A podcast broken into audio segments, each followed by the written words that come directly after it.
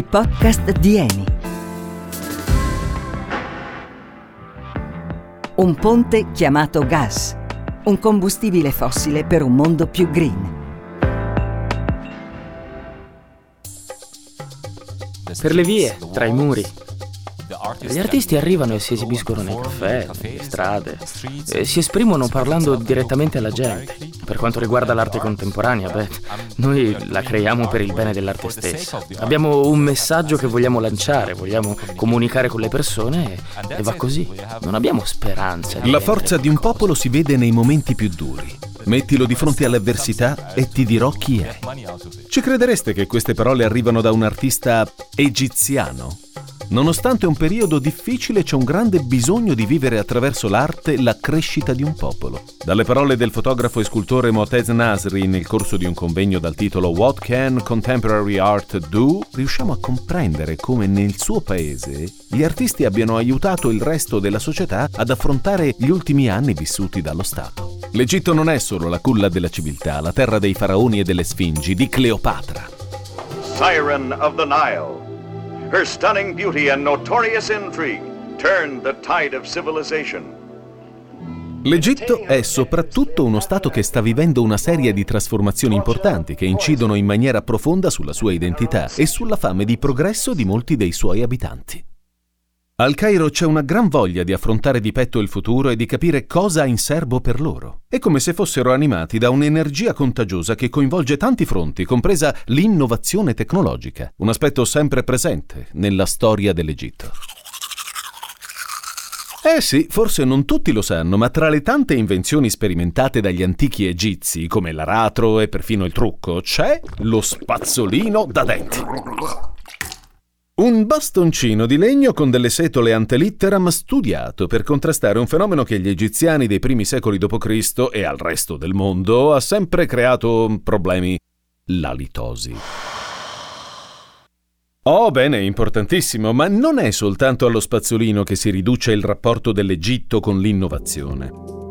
Allora, in Egitto abbiamo la forza dell'arte di un visionario come Montez Nasri, la passione per la scoperta dietro invenzioni come lo spazzolino e soprattutto l'interesse a sviluppare nuove tecnologie a servizio dell'uomo. Non è ancora il tema centrale di cui vi racconteremo quest'oggi, va bene, ma pensate che di recente i ricercatori dell'Università di Alessandria d'Egitto hanno sviluppato una tecnologia di desalinizzazione che rende potabile l'acqua del mare, la pervorazione. L'acqua viene prima filtrata filtrata attraverso una membrana in acetato di cellulosa in polvere per rimuovere le particelle più grandi. E poi è un po' complicato, non è vero? Allora, vediamo, proviamo con un esempio semplice semplice. Le nostre ricerche provano che la desalinizzazione, economicamente, è molto più accessibile rispetto al trasporto di acqua del Nilo per più di 100 km. Si trovava d'accordo nel 2011 anche il dottor Dia Eldin Ahmed El Quosi, e ci vogliono 100 km di strada solo per pronunciare il suo nome completo, uno dei massimi esperti del paese in water management. Ricorrere alla desalinizzazione fa risparmiare energia elettrica e questa considerazione ci porta dritti al cuore di questa puntata, la fascinazione dell'Egitto nei confronti della tecnologia che combinata alle energie rinnovabili ispira altre forme di energia alternativa. Eh? Spostiamoci dalle rive del Nilo più a sud, a 100 miglia dal Cairo. È in queste zone che il paese ha avviato uno dei passi più importanti nello sfruttamento delle rinnovabili come alternativa alle energie tradizionali che generano pesanti emissioni di CO2, lo sappiamo, no? Siamo in mezzo al deserto. Qui di notte nuoti in un oceano di silenzio. E la religione del Sahara non puoi farci molto a meno che tu non sia un beduino implacabile o Peter O'Toole in Lawrence d'Arabia. Chiudete gli occhi, camminate senza una meta mentre attorno a voi si sollevano sabbia e polvere. Il sole si nasconde dietro la linea dell'orizzonte tra le dune. È basso, ma ancora accecante sulle palpebre ancora chiuse e voi continuate a camminare, camminare fino a che... Aia! Non sbattete contro un cilindro di metallo delle proporzioni gigantesche. Questi egiziani ti sorprendono sempre. In mezzo al Sahara ci puoi trovare una centrale elettrica.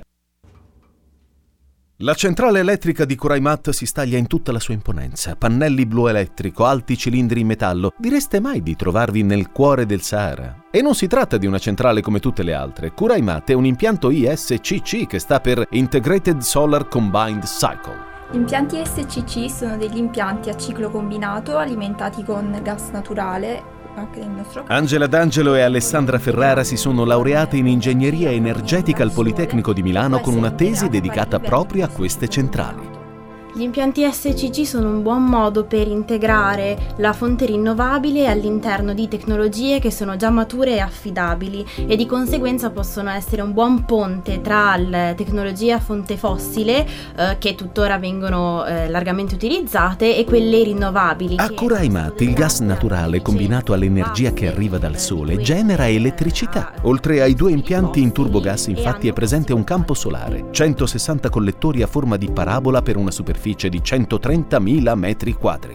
Tutta la potenza di irradiazione viene catturata dalla luce del Sahara grazie a collettori che vengono lanciati su tubi assorbenti che contengono fluido termovettore.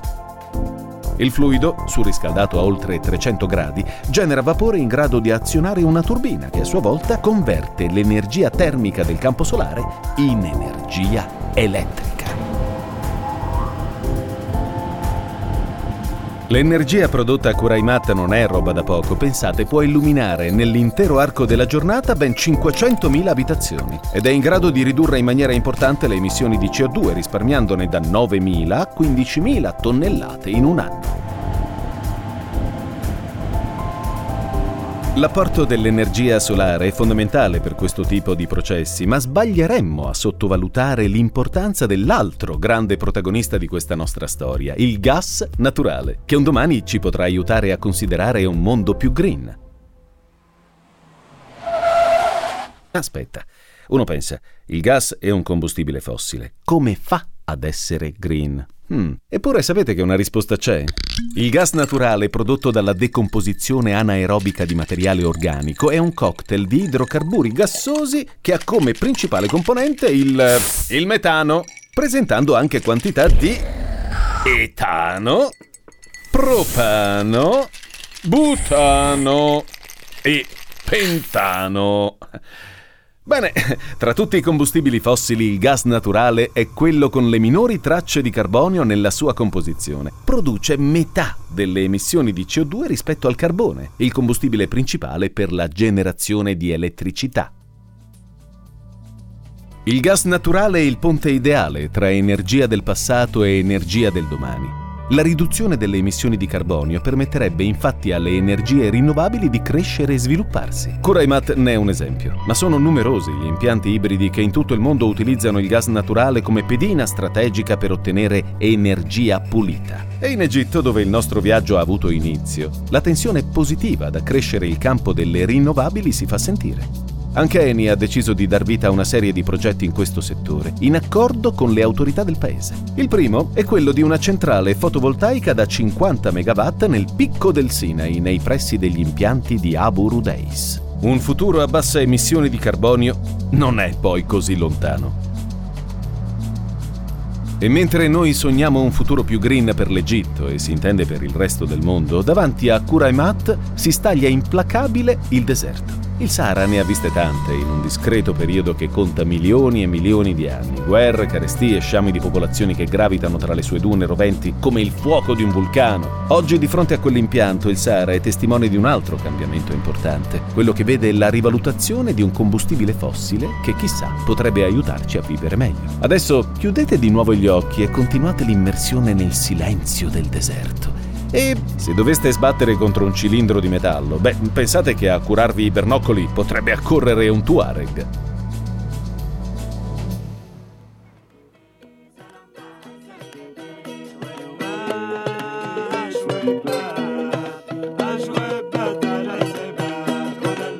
Li sentite?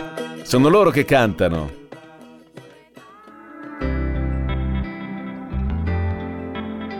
Anche oggi siamo arrivati alla fine di un'altra avventura nelle storie dell'energia di Eni. Se volete scoprire il prossimo tema, beh, continuate ad ascoltarci.